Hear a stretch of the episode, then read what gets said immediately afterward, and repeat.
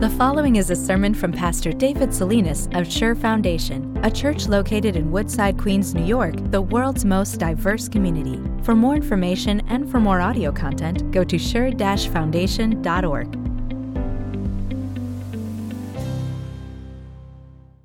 to you from God our Father and from our dear Lord Jesus, the architect of our faith, the source of our righteousness.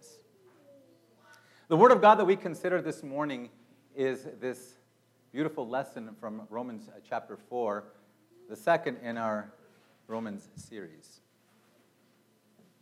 I was thinking long and hard about how to begin my first sermon with you. And as I thought about the Word of God that I'm privileged to preach this morning, a thought came to mind.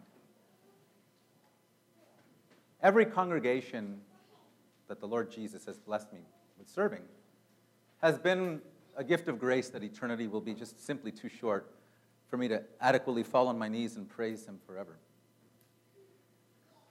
But th- I want to tell you this, and I don't want you to get a big head.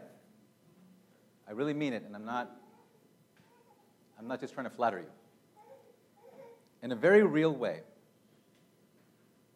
I feel that my beginning of this ministry here is the greatest blessing I've been given to this point as far as ministry goes. I say that for, for, for many reasons. But one of them simply is this that I get to start my preaching ministry among you. In, and it's so fitting. This towering skyscraper of the Bible that we call the book of Romans. You see, Luther was so right when he introduced this book saying that, that it was the, the pinnacle of the New Testament. It, it is the purest gospel teaching that the Lord has delivered before us. What we are looking at is a light so bright that it, that it illuminates the entire scripture, so that if we had the book of Romans and the book of John, we would pretty much have all of the Bible right there before us.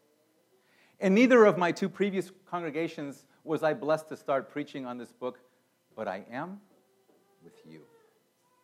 And so, my prayer is that God would richly bless our study this morning, and that from the first day onward, He would bless our meditation on God's Word with great joy and abundant fruits. So, today I am blessed to, to cover for you one of the most, I guess, used words. People know it everywhere. People speak it everywhere. It's a concept that you don't have to be a Christian to speak out loud, but, but it's something that is very little understood, I believe. And that is the word faith. Today, we're going to cover what God, in His Word, in this section in Romans, has to teach us about that virtue called faith. And as I think about the events of last weekend with the garbage can being hurled through our window and then later on in this week with that horrible murder suicide that took place. Not here, of course, but in the hospital, in the Bronx Lebanon Hospital. I say to myself, a lesson on a true and living faith is something that is deeply needed in our hearts and in our community. And so today, we're going to, for many of you, review the teachings of faith. For some of you, it's going to be new and fresh. And in both cases, I want us leaving today knowing a little bit better than we ever have what it really means to believe. What, what faith gives us, the, the blessings that are ours through this virtue called faith, and how it comes to us, how we get it, how we grow in it. And my ultimate aim for us this morning is that we would leave these doors rejoicing more joyfully than we ever have at being believers in our Lord Jesus. That we leave here better equipped than we've ever been to actually share with somebody what it means to believe and, and to share with them the cause of faith. And, and, and finally, that, that we would be all the more committed to returning here Sunday after Sunday so that we can continue growing in faith. So, are you ready? You ready? Yeah, well, let's go. Let's grow in our faith. Romans chapter 4. Against all hope, Abraham in hope believed, and so became the father of many nations, just as it had been said to him, So shall your offspring be. Without weakening in his faith, he faced the fact that his body was as good as dead, since he was about a hundred years old, and that Sarah's womb was also dead.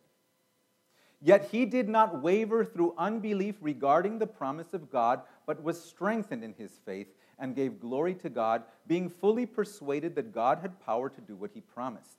This is why it was credited to him as righteousness.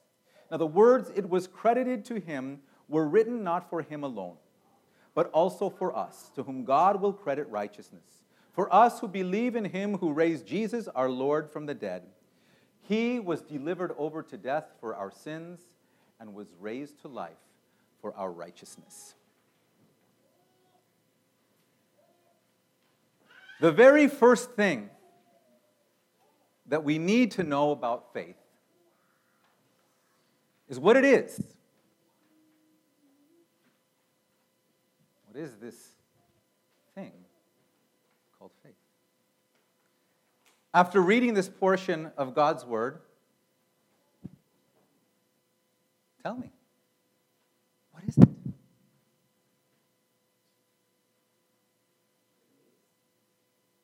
Yeah. Your beliefs in what? It's hope? In what? In something you can't see? All beautiful, wonderful answers. If we look at what Abraham is doing. His heart is simply trusting. It is trusting a very clear and specific promise of God. Even if the promise itself seems absurd and outrageous, and it was in Abraham's case, of course, because, because God asked Abraham to believe that in old age, already when he was 75 years old, that someday he and his wife Sarah would have a son. And, and as time went on, and it took 25 years finally for that, for that promise to be fulfilled, through it all, Abraham did not waver through unbelief regarding that promise. He, he took his hold of that promise, held it up before his eyes, and he said, I don't know how, Lord, but you said. You said that I would have a son who would be the first in a line of sons who would finally give me my Savior. And, and impossible as it sounds, and crazy as it is to my own reason, I, I will not doubt you. I refuse. I believe. I trust. That's what faith is trust in a clear and specific promise of the Lord. Is that earth shattering news for many of you? I suppose not. And yet, as in so many things in life, sometimes the simple truths and the simple lessons can have the most profound impact. Because you now know what faith is, trust in a clear and specific promise of God, what kind of an impact does that have in your life? So I want you to think of two different scenarios. I want you to think of person A who has not heard of any promise of God and therefore cannot have any faith in the things that God has said. And so person A loses their job or gets stuck in a dead end job. Or maybe three days before they're going to fly out to a major city, the apartment falls through. Or somebody gets sick, really sick. So, how does that person cope? What does that person say to him or herself? How do they deal with it? You and I, have been given clear and specific promises of God. Promises like do not worry about what you will eat or what you will drink or what you will wear because your life is so, so much worth more than, than these things. Your life is worth more than many sparrows. I will provide for you. But now you lose your job. How do you deal with it and how do you cope? Lord, put your plan A into action now.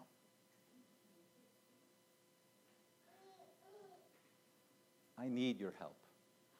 And you promised. And you are not a liar, and you will never start lying to me. I believe and I trust. What a profound difference that makes in our life, right? When we know what faith is, and when we have that faith, and when we don't. All of us will suffer. All of us will go through hardships. But through the faith and the promises of God, we will suffer with hope, we will suffer with courage, and we will even suffer with joy, knowing that in God's good time, He will fulfill His promises to us. What a blessing it is to have faith, isn't it? Oh, yeah. And that leads me then to spin the diamond a little bit before you and just think about a second facet of this gift of faith that we have been given. It brings into our lives a tremendous blessing. A blessing that Paul sums up here in one sweet, beautiful word. Did you catch that word? Righteousness. Righteousness means to measure up to, to, to the standard that God Himself has set so that He looks at you and He says, You and I, we are right together. The relationship between you and me is absolutely right. Now, I think that sometimes it's a blessing that, that we take for granted and we can undervalue. And, and I think that sometimes this blessing of righteousness is underappreciated by us because, frankly, we struggle at times to see our need for it. See, part of what it means to be born sinful in this world means that we are born blind to how far short we fall of the righteousness of God. And, so our, our tendency is not to measure ourselves up to God's holy standard. Our tendency is to do what? It's to measure ourselves up to other people. And especially other people that we can find are worse than us. And so sometimes I think that's why we, that's why we kind of really feel attracted to gossip, because gossip makes us feel better about ourselves as we compare ourselves to other people. Well, at least I am not doing this. At least I am not that. In so many ways, we play this comparison game. And yet, all of that just shows how desperately we need to be right with God. Because all of that, this pride, is the dirty sin of self righteousness. And so perhaps right now we can say to ourselves, Oh, to have the righteousness that can avail before God so that He would look at me and He would find something that He is pleased with. I want you to jump up and down for joy right now because that is really the blessing, the, the blessing par excellence, the, the, the great blessing that our Lord has for us through this gift of faith. I mean, this is the whole enchilada here in this section of Romans, isn't it? Right? Where, where, where, where Paul is going to great lengths and, and, and great concern to hoist up Father Abraham and say, This man was not righteous before God. He did not measure up to God's standard because he was circumcised or because he tried his best to do his work or, or to be even good and kind to other people.